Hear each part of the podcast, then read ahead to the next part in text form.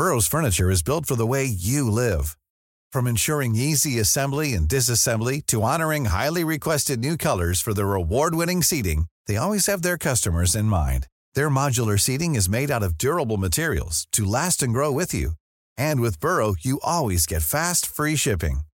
Get up to 60% off during Burrow's Memorial Day sale at burrow.com/ACAST. That's burrow.com/ACAST. burrow.com/ACAST.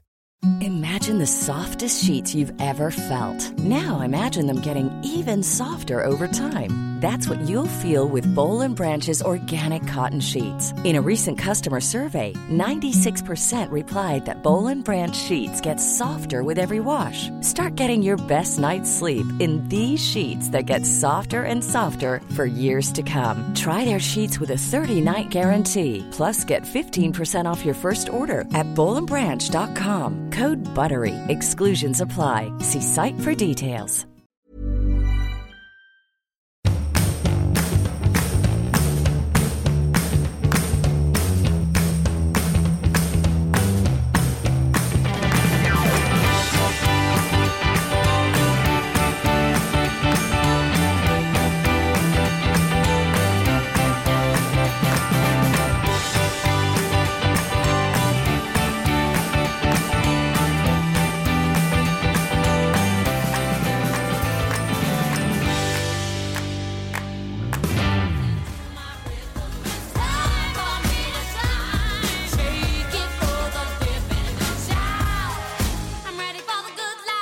Gud vad gulligt. En liten melodislinga så här på morgonkvisten.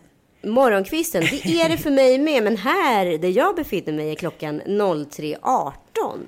Vad är klockan hos dig? Klockan är 09.18. Så vi i alla fall synkade klockor fast... Och ett stort hav emellan oss. Ett stort hav.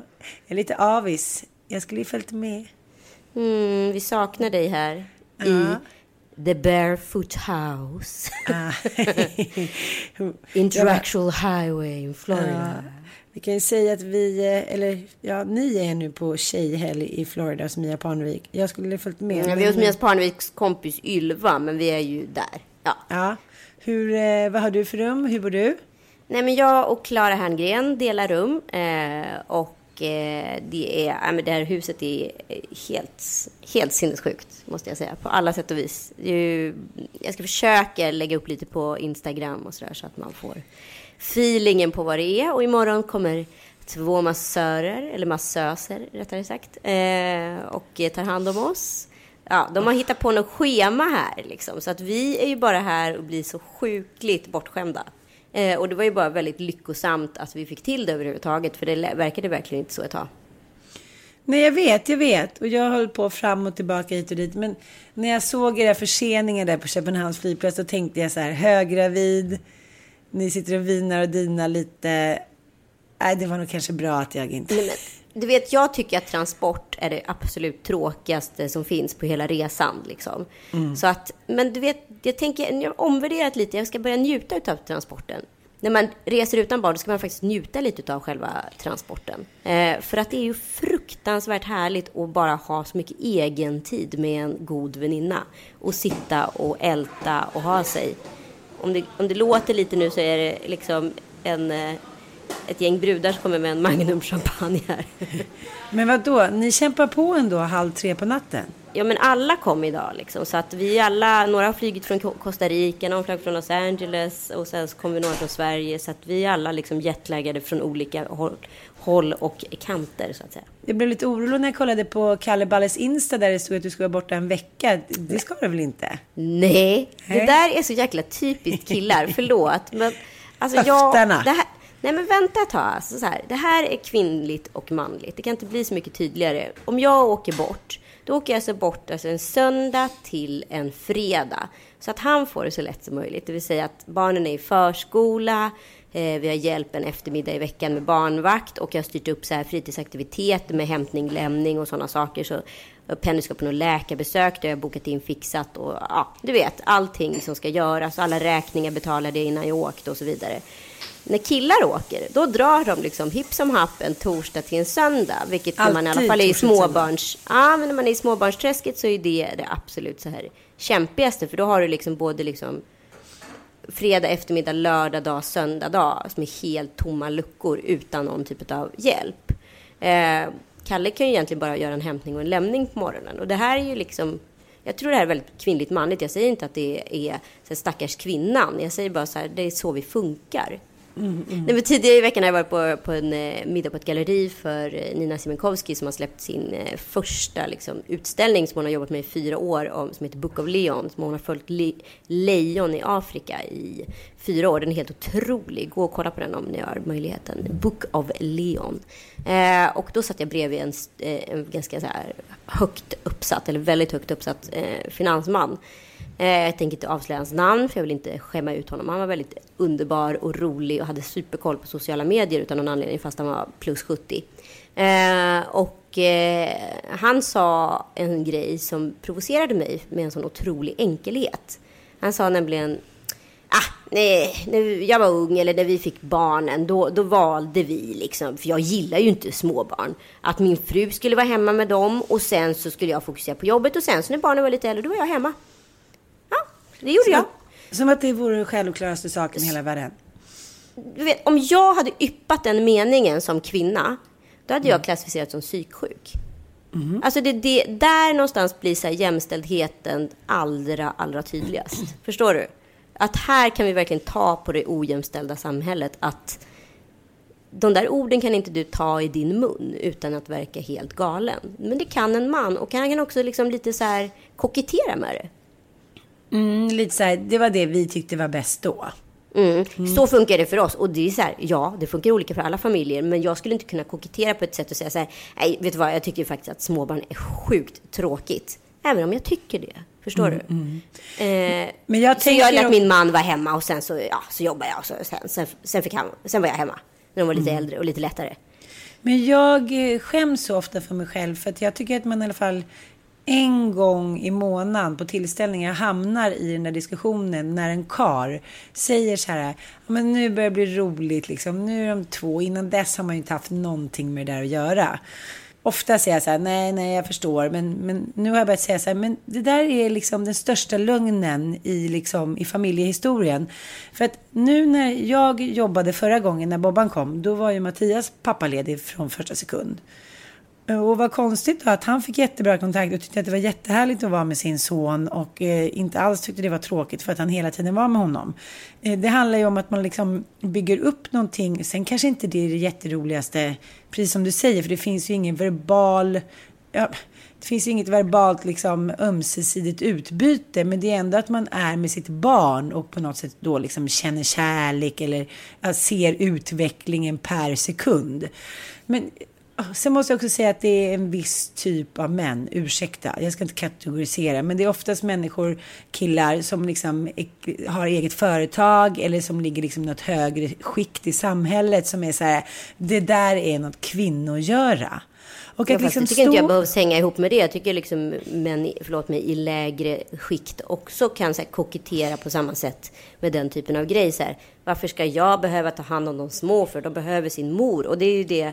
Så jag säger så här, att amning är jättebra. Jag tycker verkligen det. Och man får göra precis som man vill. Men det handlar också om en viss typ av reglering i samhället. Att så här, mamman behöver, eller barnet behöver sin mamma primärt. Alltså det är ju ett band som är ett hittepåband. Det är väl klart att barnet behöver sin mamma, men det är... du förstår, det kan ju också ske med en flaska. Det kan också ske på 1000 olika sätt. Det behöver en person som är väldigt nära och som man skapar en anknytning till. Men det behöver nödvändigtvis inte bara vara en mamma. Så att det finns mycket regleringar i det där. Så här, det där med småbarn, det är kvinnor att göra. Jag tänker överlag att när man tycker att någonting är obekvämt och lite tråkigt, så är det lätt att titta på en ursäkt. Att det finns någon biologisk liksom anknytningsteori för att man på något sätt ska slippa, ursäkta uttrycket. Och jag tror att så här, vi alla då blir lurade av den och känner då skuld. Som jag har pratat om innan. Fast jag tycker jämställdheten kommer in på ett väldigt lämpligt sätt i föräldraskapet. För att så här, om inte du har gjort några vaknätter tillsammans, om inte du har gjort några blöjbyten, om inte du har gjort några timmar hemma i tristess eller med ett barn som skriker maniskt eller åkt en jobbig bussresa med en unge som ligger på golvet och bara vägrar sitta i vagn och så vidare. Om inte du har gjort det där, då kommer din upplevelse i exempelvis i en föräldraterapi vara så jävla olika den andres upplevelse. Så att då är ju ni natt och dag och så långt ifrån varandra. Och det skapar bitterhet. Och bitterhet är väldigt svårt att så här, bota. Mm. För det är en grundkänsla. Alltså det är en så här grundval i relationen som är jävligt farlig. Så man ska ju så här, försöka bitterhetsminimera hela tiden. Och det är inte lätt. Det är verkligen inte lätt. Det är inte lätt. Men jag tycker så här, bitterhet är liksom en så otroligt stor skygglapp. Den ligger liksom som en stor så här hölje runt människors ansikte. Man kan bara se sin egen del i relationen. Man kan bara se det man själv har gjort. Man ser ingenting som den andra har gjort. För den här bitterheten ligger bara i att man tänker så här, men det var då jag gjorde det och då gjorde hen inte det och då var då jag gjorde det.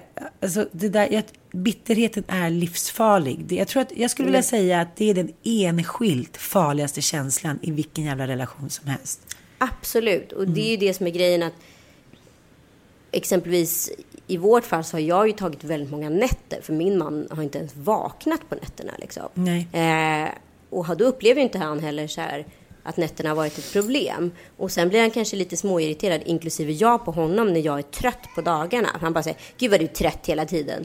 Man bara så här, men jag har ju inte tagit men jag tog ju natten. Ja, men nätterna, hur jobbigt kan det vara? Man bara, därför, förlåt mig, kan det vara ganska gött att vara borta ibland från varandra. För då får man ju liksom ombytta roller lite i hemmet. Och det handlar ju om mig också. Det är ju så att Calle gör ju liksom allt med logistiken, med liksom frukost och middag och så till barnen, och sköter det där. Och vi nattar ju för sig varsitt barn, men liksom, att man så här får smaka på varandras liksom logistik och medicin lite grann. Alltså man får förståelse för varandra. Det kan vara oerhört liksom, det är viktigt. Därför jag tycker att det är lite knäppt att så många familjekonstellationer som är uppbyggt på att så här, jag gillar att göra det, så då gör jag det. Han gillar att laga mat, då gör jag det. Det är livsfarligt. För att då kan man inte gå in i den andra personens liksom, känslomässiga liksom, dagsform, för man vet inte vad det innebär att stå och laga mat till 7 personer eller sköta all tvätt. Så att jag tror på att det ändå måste så här, det måste gå runt sysslorna. Jag tror att det är viktigt.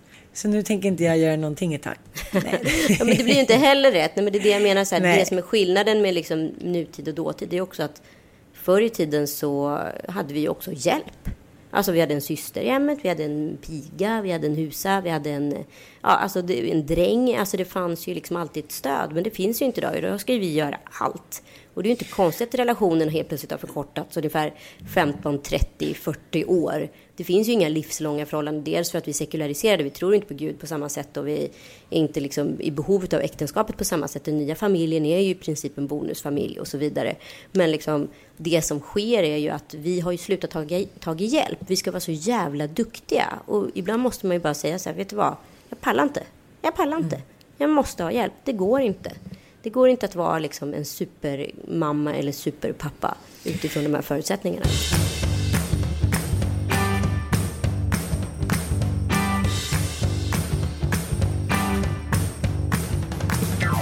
Men som till exempel några av mina bästa kompisar, där han vill ha alltså pedantisk ordning. Alltså jag menar så här, om det ens är färska blommor så blir han liksom, då börjar jag klia på honom. Och hon är lite så här bohemisk och säger ja men hon vill ha städat, men det ska ändå vara lite blommor och lite grejer framme så man känner att man lever. Det kan ju bli ett liksom otroligt stort vardagsproblem. Men jag tycker också att vi kanske så här hakar upp oss väldigt mycket vid detaljer, på saker som är så här, precis. Och när man väl har börjat göra det, då är det nästan omöjligt att ta sig därifrån. Till slut blir man ju så äcklad. Så att man är så här, gud, sluta tugga på det där sättet. Du fiser. Man liksom gör slut för så här barnsliga tvåårsgrejer. Som att man tycker att det är så här, en kärlekspartner degraderar till liksom ett jävla äckligt barn på något sätt. Nej, men jag förstår precis. Men det jag tänkte på, det är ju liksom att alla tjänster man ger varandra i början av relationen, de blir ju i slutändan alltså björntjänster. Det är det jag menar med att så här, men hon älskar att städa och hålla ordning. Det blir till sist så här, hon är helt galen pedant. Förstår du? Och så vidare. Men men jag tänker att det är så här, han är så himla kul. Han är som alkoholproblem.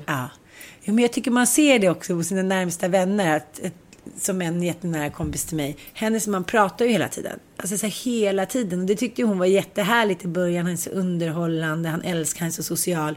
Nu är hon så här, nej men han får inte följa med, jag går på fest själv, för att jag hamnar i skymundan hela tiden. Han tar över varenda jävla diskussion. Han får inte följa med, vi går på fest ibland tillsammans. Så att, jag tänker också att man kanske inte behöver se att allting ska vara så homogent, och allting ska vara liksom att man bara går i en härlig stor kärleksmassa.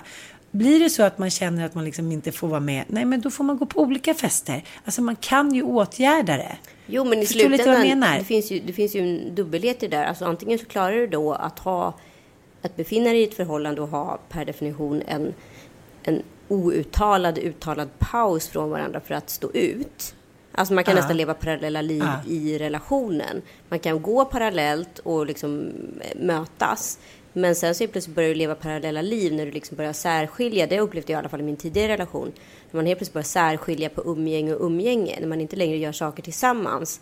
Då skapar man en sån otrolig differentiering från varandra. Så att då blir det så himla svårt att hitta varandra. Därför att. För då förstår man inte så här, varför hänger jag med honom? För han är ju värsta tönten. Eller tvärtom. Hon är ju inte klok i huvudet. Men jag tror inte det är lösningen. Nej. Jag tror att lösningen är så här: stick together in the boat, och liksom komma över den där irritationen och tänka så här, men gud, det är hans liksom halvrisiga sidor, och jag har ju väldigt många. Att man hela tiden så här, ja, men ungefär som en matematisk kärleksrelation. Jag tar in min dåliga sida och liksom kvotar det mot hans, och så att det på något sätt blir så status quo. Förstår jag menar? Mm. Jag tror att man får liksom lägga upp någon liten plan. Man kan inte bara gå omkring och vara irriterad hela tiden. Det skulle man ju kunna vara. Jag skulle kunna vara irriterad på Mattias 24/7 alltså. Ja, men exakt. Men nu under mitt då överraskningsarbete med hans 40-årsfest så har det liksom inte funnits tid eller ork att hålla på och bry sig om petitesser. Så jag har hela tiden tänkt så här, ja men efter den här festen och efter mässorna och efter det, då kommer jag bli irriterad på honom, eller då kommer jag säga åt honom. Och sen så nu är det ju över liksom. Då vet jag inte riktigt vad det var. Nej. Förstår jag menar? Så att jag tror att det handlar om, precis som ett barn säger, jag vill ha den, och så kastar man någonting. Samma beteende vi har ju samma sandlådebeteende i våra kärleksrelationer. Ja, men samtidigt så är det så här, det här som då hela tiden är den här stora uppoffringen och kärleken som uppoffringen är en del av. Det är ju, kan ju per definition också blir en björntjänst. Förstår du vad jag menar? Att, här skulle du kunna säga, använda dina godhetskort mot honom. Nu har jag faktiskt ställt upp med mässorna och alltihopa. Och jag har faktiskt ordnat en överraskningsfest av dig. Du är så himla otacksam. Du bryr dig inte om mig. Och då blir ju inte det där en gåva längre. Utan då blir det helt plötsligt någon typ av bestraffning. Mm. Eller vad jag ska, inte vad jag ska, ja, jag förstår vad jag ska kalla det. Jag vet inte riktigt vad jag ska kalla det. Men det blir ju inte riktigt... så himla härligt som det var från början. Nej, men det handlar väl om det där att man inte ska ta varandra för givet, och det gör man ju ganska ofta i relationer bara för att det blir så. Det är ingen plan. Det är bara att man lever i företaget familj, och då tar man att den andra ska göra saker för givet, för annars funkar det inte.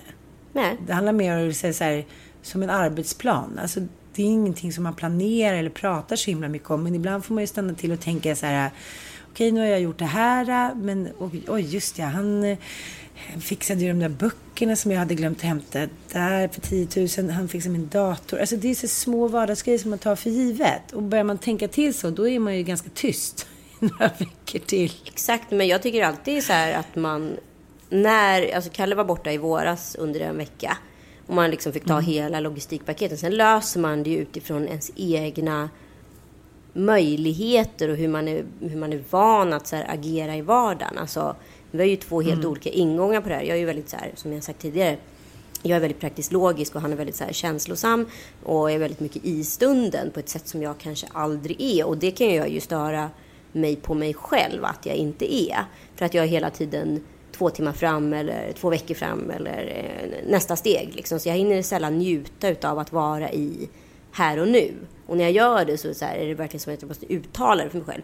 Gud, det var härligt det här är. Eller fan vad mysigt var det nu. Alltså, och det är ju jätteprovocerande. Och så att den där veckan när han var borta så var det ju sjukt jobbigt för mig med vissa såna här och nu grejer. Under tiden jag tänker att den här långsiktigare planeringen som är mycket lättare för mig att hantera kommer att vara väldigt mycket jobbigare för honom nu när jag är borta.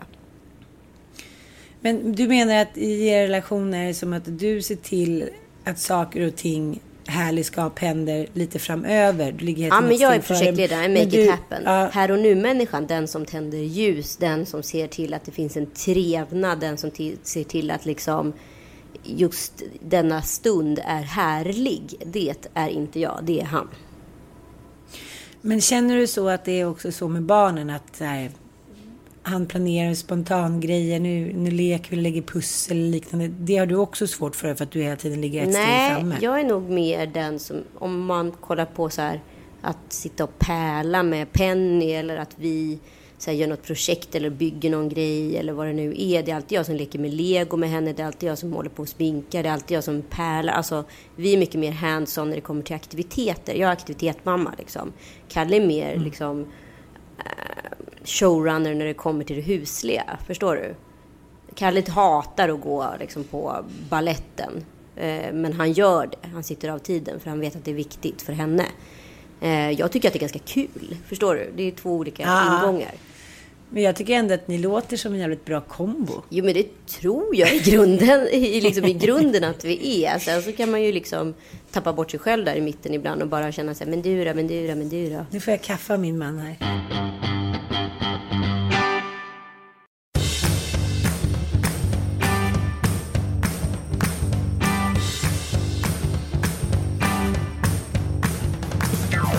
Det är precis en sån här kale juice smoothie. Vad är det? En sån här kale, råpressad smoothie utav Mia. Klockan är nu då 4 på morgonen, amerikansk tid. Jag måste ändå vara imponerad. Jag vet inte, det kanske är skådespel ibland, men att hon alltid har så mycket energi. Det finns ju sådana människor. Man bara, hur är det ens möjligt? Ja, det är hur orkar de? Ja, men du är faktiskt lite också så. Jag och Mattias pratade om det i sängen i morse. Han bara såhär, gud, nu är det Anita som ringer. Klockan måste ju vara jättemycket i Florida. Nej, men jag mår ju... Du klagar väldigt sällan. Du kan klaga på Kalle och er relation ibland. Men du klagar så jävla sällan på sömnbrist, för mycket jobb. Jag tycker det är fascinerande. Om jag har en do-it-lista så mår jag som bäst. Då känner jag mig som mest helad som människa där de punkterna på do-it-listan är avcheckade. Och det här är ju en punkt som avcheckas nu. Så jag vet ju att så här, har jag släppt det här med podden, då kommer jag ju kunna slappna av här. Har jag inte gjort podden, då kommer det ligga som ett ok och ett litet åskmoln över mitt huvud hela tiden. Och vi vill ju njuta när vi är här, och det vill ju du mer. Jag vill också så här lösa din vecka, för jag vet att du behöver ta det lite lugnt. Förlåt Ann, men du har ju haft en ganska intensiv vecka, om vi kan komma in på den. Veckor. Men Mattias åker ju tidigt onsdag morgon till Paris och är borta en vecka. Så att, ja. Precis, så att jag menar så här, kapitalisera den energi du kan nu, för att du kommer behöva den. Jag funderar på att inte gå utanför dörren på hela dagen. Exakt, gör inte det. Det är det bästa som finns. Jag tycker det är det absolut bästa. Jag tycker det är så roligt när man så här, har varit mammaledig och ens kompis säger så här, jag låg och kollade på Dr. Phil hela dagen. Jag förstår inte, hur ska man komma ut liksom, genom dörren? Det vill säga duscha, bla bla. För mig har det aldrig varit, jag vill säga, jaha, kan man ligga och kolla på film? Kan man göra så där lite, ja men, det ligger liksom inte riktigt för mig. Men så tänker jag så här, nähä. Men det är väl också en vanesak eller en övningssak. Det kan väl också ligga för mig. Jag tänker att man hela tiden ska så här, kategorisera andra människor men även sig själv. Det är inte sån jag är, då blir jag rastlig. Det skulle jag aldrig klara av. Jag skulle inte kunna vara ledig. Jag skulle inte... Du vet, bara man testar och kommer över den där första gränsen, då är det säkert sånt helt underbart. Men jag upplever i alla fall att jag är en sån här person som... Jag har många ambitioner utav att göra saker och ting eller testa saker utanför min egen comfort zone. Men i slutändan är det jag njuter utav mest när jag är hemma, det är ju typ ligga i sängen och mata en serie eller sitta i soffan. Alltså att sitta mycket. Eller liksom vara i köket. Men liksom allra helst vill jag liksom krypa in och gosa, för det är det hemmet är. Och tänk på tiden innan man skaffar barn. Stod du någonsin upp i ditt hem? Alltså jag låg antingen i en soffa eller så låg jag i sängen. Det var typ de två ytorna jag så här agerade mellan. Ett hem är ju liksom till för att så här, sitta i. Ja, men jag vet. Men det händer ju inte mig, känns det som. Men jag tänker att varannan vecka kan du göra det lite mer. Men det är så att när man redan är uppe i varv. Och där kan vi ha ett problem att jag säger, men gud, han skulle kunna sitta och kolla på golf hela helgen. Och så var ju även mitt ex. Och då började jag liksom omvärdera det lite. De kanske är lite mer normala, men att jag hela tiden har varit så uppe i varv. Så att jag har inte lyckats liksom komma ner till deras comfort zone. Nej, men det är det jag menar, för jag märkte ju en sjuk grej med dig när vi var på barnmässan i Karlstad. Det här var ju liksom, jag fick ju nästan, men nu är hon ju galen på riktigt. Nu är hon inte bara låtsas galen, utan hon riktigt jävla knäpphuvud. Du var ju när du bara, det var ju bara jag, Penny, Tom Allan och så var det dina tre grabs liksom. Och Bobban var hemma. Bobban var hemma. Och på grund av att du hade ljugit. Ja, kan vi släppa det nu? Jag ljög inte, det var ett missförstånd. Skitsamma. Hur som helst. Men då går ju du liksom till poolen med Tom Allan och Penny. För att så här, istället för att bara så här, njuta och ligga och löka på hotellrummet. Alla mådde bra, de låg och kollade på sina paddor och de alla låg och chilla och gjorde väl något knasigt liksom, som man brukar. Men du vet, då är du så pass dampig ändå så att då måste du göra någonting. Nej, det är en mycket, mycket svårare, djupare och mer komplicit förklaring till varför jag gör så. Varför då? Jag tror att det handlar om dels att jag tror att de behöver mig och gör något roligt när jag då inte har kunnat uppmärksamma dem under hela dagen. Mm-hmm. Förstår du? Okay. Att jag vill kompensera dem då med någonting härligt. Men varför ska du dra in mina barn i det när du inte behöver? Nej, för att jag klarar inte av. Då tycker jag synd om dina barn. Det har alltid varit mina killes helg. Jag tycker alltid synd om dem som inte får vara med. Vilket gör att det också så här, alltid blir för många människor på fester. Alltid blir för många ungar som sover över. Men samtidigt säger jag så här, okej, men då är det så jag är. Och känner jag att jag har kapaciteten, då gör jag det. Men efter den här överraskningsfesten, alltså igår. Du är här, ju gravid människa. Och ganska sent gången i din graviditet. Just det. Ja, nej, så att jag tror att det handlar om också deras barndom, att man har kanske en man som inte på samma sätt gör sociala grejer och tänker när det är min vecka då måste jag kompensera det. Alltså det är hela tiden en psykologisk brottning i hur jag tycker att barns uppväxt ska vara. Och så vill jag försöka förverkliga det. Jag har blivit så mycket bättre. Du skulle inte liksom förstå hur det var när de andra barnen var små. Men försök att säga, delge lite då. Dels flyttade vi hela tiden för att jag ville så här, hitta det perfekta boendet. Bara, en Pippi Långstrump-villa, ett sommarhus. Sen skulle det göras mysigt och handlas nya möbler och tapetseras och bakas och köpas liksom, grejer och sättas upp grejer på väggarna så att de skulle bli liksom, motiverade och få kreativ förmåga. Jag skulle på teater, jag skulle ha middag. Alltså, det var bara total liksom, galenskap. Men det låter ju mer egentligen som det handlar om alltså, ditt stora så här livssår och liksom egna typ av så här dåliga, alltså det är det jag menar, det finns två olika sätt att se på någons barndom, alltså antingen så tänker man så här, hoppas mitt barn blir lyckliga och jag hoppas att jag ger dem en bra barndom, och sen så skuldbelägger man sig själv och så försöker man vara så aktiv som möjligt för att ge någon en perfekt barndom, så kommer ändå barnen pissa på en för de bara, det var alltid för jävla mycket grejer, du skulle alltid hålla på, och så känner man sig så jävla dum som morsa, eller så bara så är man den som morsa som bara skiter i allt, håller jag på att säga, men eller liksom inte gör det. Fast jag tycker att det är en svår balans också, för jag tycker att vissa saker ska barn liksom inte genomgå, men alltså på något sätt utvecklas genom, så här, fostras till liksom kollektiva medborgare. Och det gör man bara genom till exempel vara med i ett fotbollslag eller men spela ett instrument eller vara på sociala middagar. Men för mig handlar det om att jag har sagt det men säkert förstått att liksom, det är ganska perfekt kombo att hemma hos pappan är lugn och ro och de är på sina rum och sen så gör de någon liten badar på lördagen och alla vet liksom precis hur livet ser ut, och hemma hos mig är det inte så. Och att det tillsammans blir någon form av liksom, ja, men organisk, perfekt massa. Men det där är så olika för att jag vet en kvinna som är frånskild från sin man och de har en gemensam dotter tillsammans. Pappan har liksom satt in dottern på 4 stycken olika så här, elitgymnastgrenar och grejer och tennis och allt vad det är som hon ska göra hela veckan. Och egentligen det enda hon ville bara vara hemma och löka. För att, men hon vågar inte säga det till sin pappa för att göra honom besviken. För han är så mån av att ge henne den perfekta barndomen enligt vad han tror är den perfekta barndomen. Förstår du? Alltså det är 2 parallella samtal. Jag vet, men det handlar ju också om att vi föreställer oss så himla mycket hur barnen ska ha det. Mm. Men samtidigt, jag tycker att det där är svårt. Nu tycker inte jag att liksom, man ska ha 16 grejer per vecka. Men jag är väldigt inne på att man ska ha i alla fall en aktivitet. Så att jag anmäler ju dem till både det ena och det andra. Det är gitarrkurser och gamla tanter som är halvblinda. Och det är liksom skidresor. Och sen så har jag inte haft så himla mycket hjälp då. Så då har det ju blivit att vi kommer för sent. Eller jag får inte på skidorna. Alltså det blir ju liksom hela tiden, min uppskattade förmåga av min egen kapacitet är ju högre än vad som är fysiskt möjligt för någon människa i hela världen. Ja, för alltså, när man pratar med dig ska man ju ibland tro att du är kvantfysiker med tanke på att du ska beama dig mellan liksom olika platser. Men jag är där om 10 minuter, man bara, fast nu är ju du i så här, Södertälje. Det är helt otroligt. Men jag tänkte på det efter de här 2 senaste veckorna. Jag bara, du vet när man är så uppe i varv och man bara, jag klarar det. När man kollar på pappret sen så bara, men gud, hur är det ens alltså, du är så jäkla glad av att du har Jenny och Lotta och alla dina, och Brisan och alla dina fina väninnor som alltså alltid finns där som din liksom ryggrad. För att så här, utan dem skulle inte du så här, klara dig. Med tanke på hur mycket liksom, infall, idéer och härligskap du vill skapa som inte kanske räcker hela vägen för din egen förmåga alla gånger.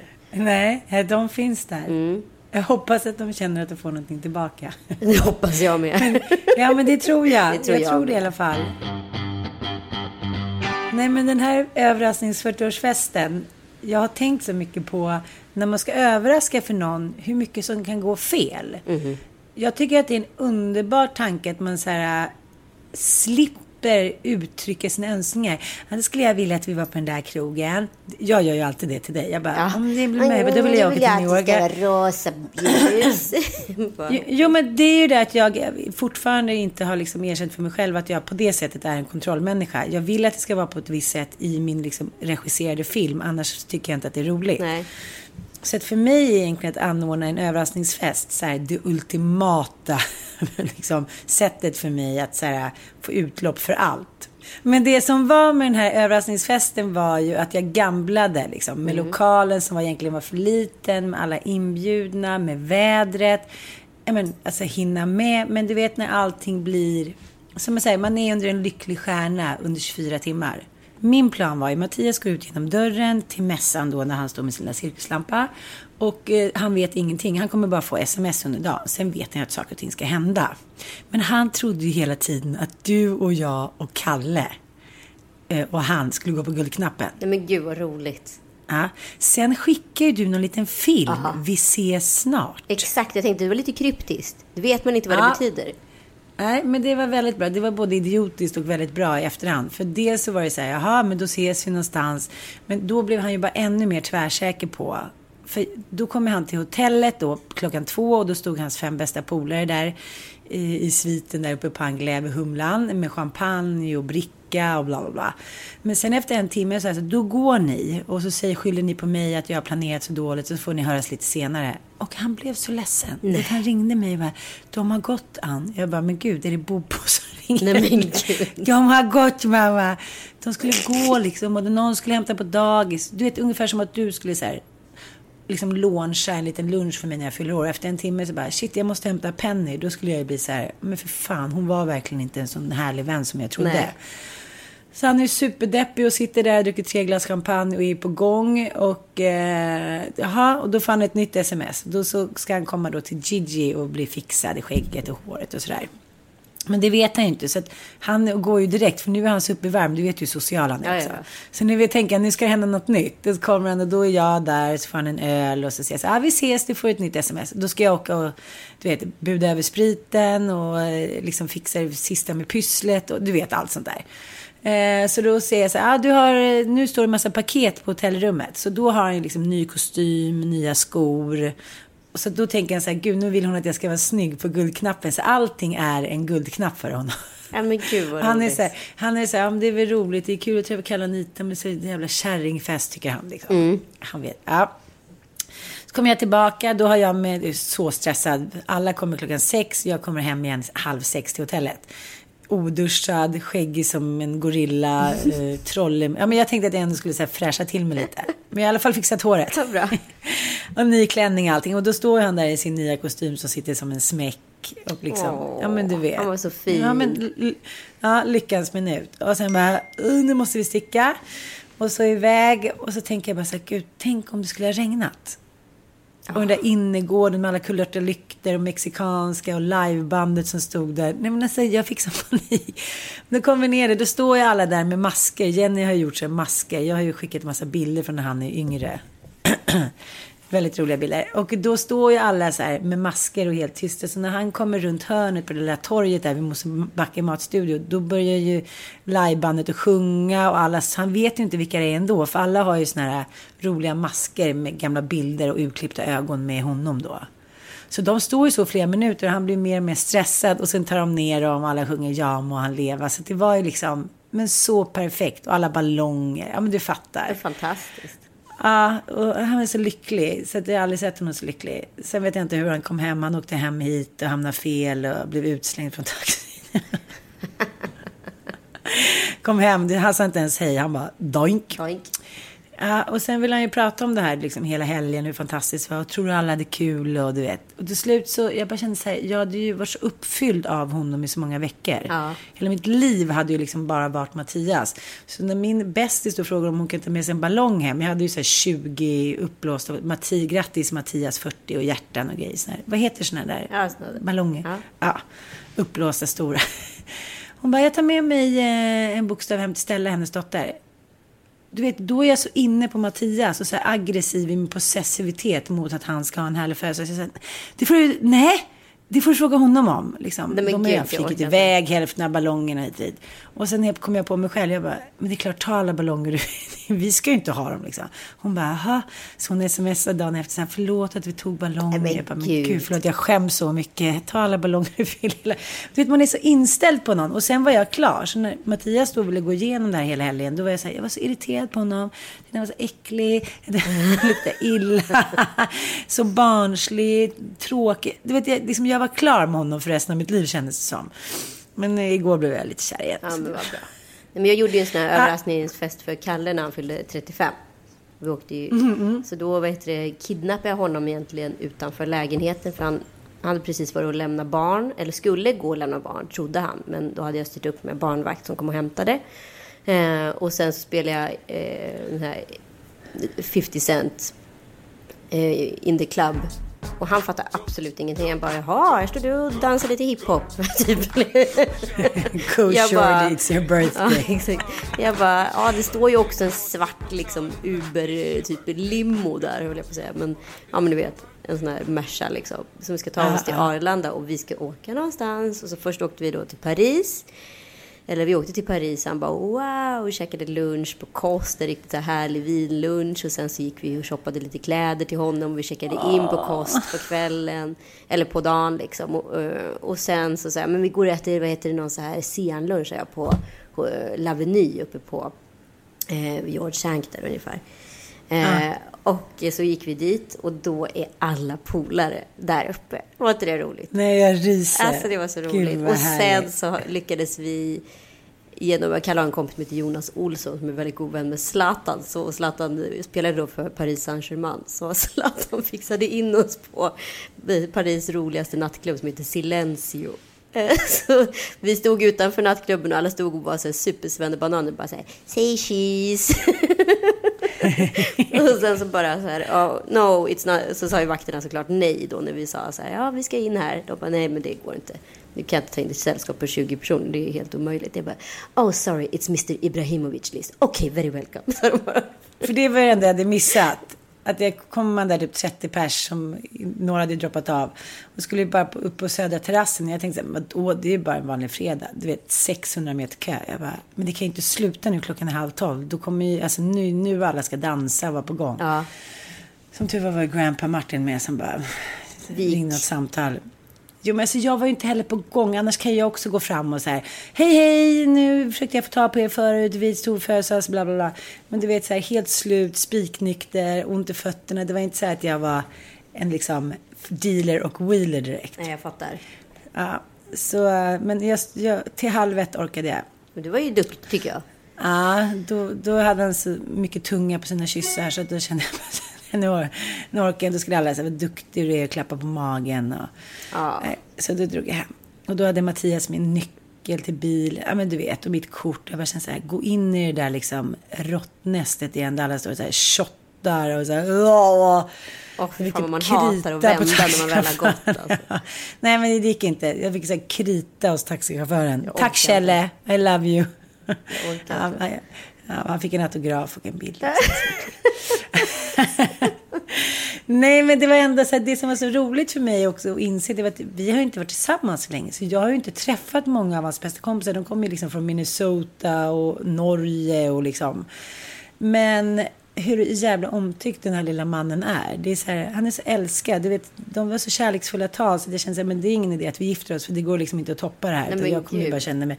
Ja, men det är ändå härligt att det är så jävla roligt. Hans bästa kompis Ume Hugo, Mattias är ju 1 år yngre än alla andra i gänget. Så alltid när han, det är ganska mycket liksom, det är ju en stor skillnad när man är liksom, ja, 16-17 eller 17-18 och sådär.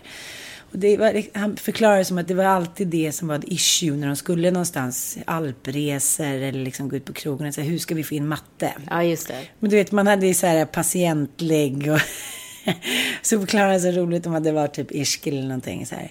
Folk låg typ halvdöda i raviner, bröt i ben och febertoppar, men det spelade ingen roll, för det viktiga var hur vi skulle få in matte på krogen. Så det kändes väldigt härligt och liksom lite så här pusselbitar, för jag tycker att Mattias är ganska dubbel i sin personlighet. Å ena sidan så här, hej, jag är 12 år och naiv, och å andra sidan så här, supervärldsvan och liksom bott i USA och börsmäklare i liksom Barcelona och hit och dit. Så för mig blev det lite mer att under den här kvällen blev han lite mer en kompakt man i mina ögon. Det var ganska skönt. Ja, men nu måste jag gå, för jag checkar med henne för Rex. Jag måste gå på toa. Men du, hälsa alla älskling. Puss och kram, I love you. Puss, puss. Puss, cheers. Cheers. Cheers. Cheers. Bye. Bye. Bye.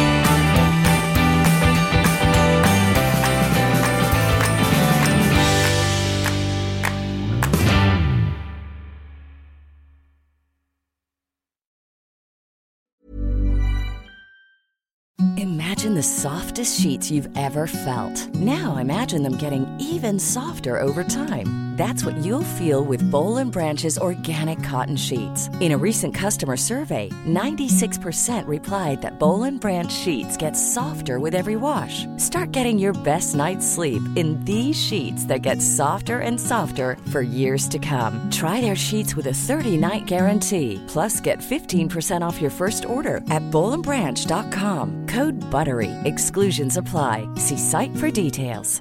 Mom deserves the best, and there's no better place to shop for Mother's Day than Whole Foods Market. They're your destination for unbeatable savings, from premium gifts to show-stopping flowers and irresistible desserts. Start by saving 33% with Prime on all body care and candles. Then get a 15-stem bunch of tulips for just $9.99 each with Prime. Round out Mom's menu with festive rosé, irresistible berry chantilly cake, and more special treats. Come celebrate Mother's Day at Whole Foods Market.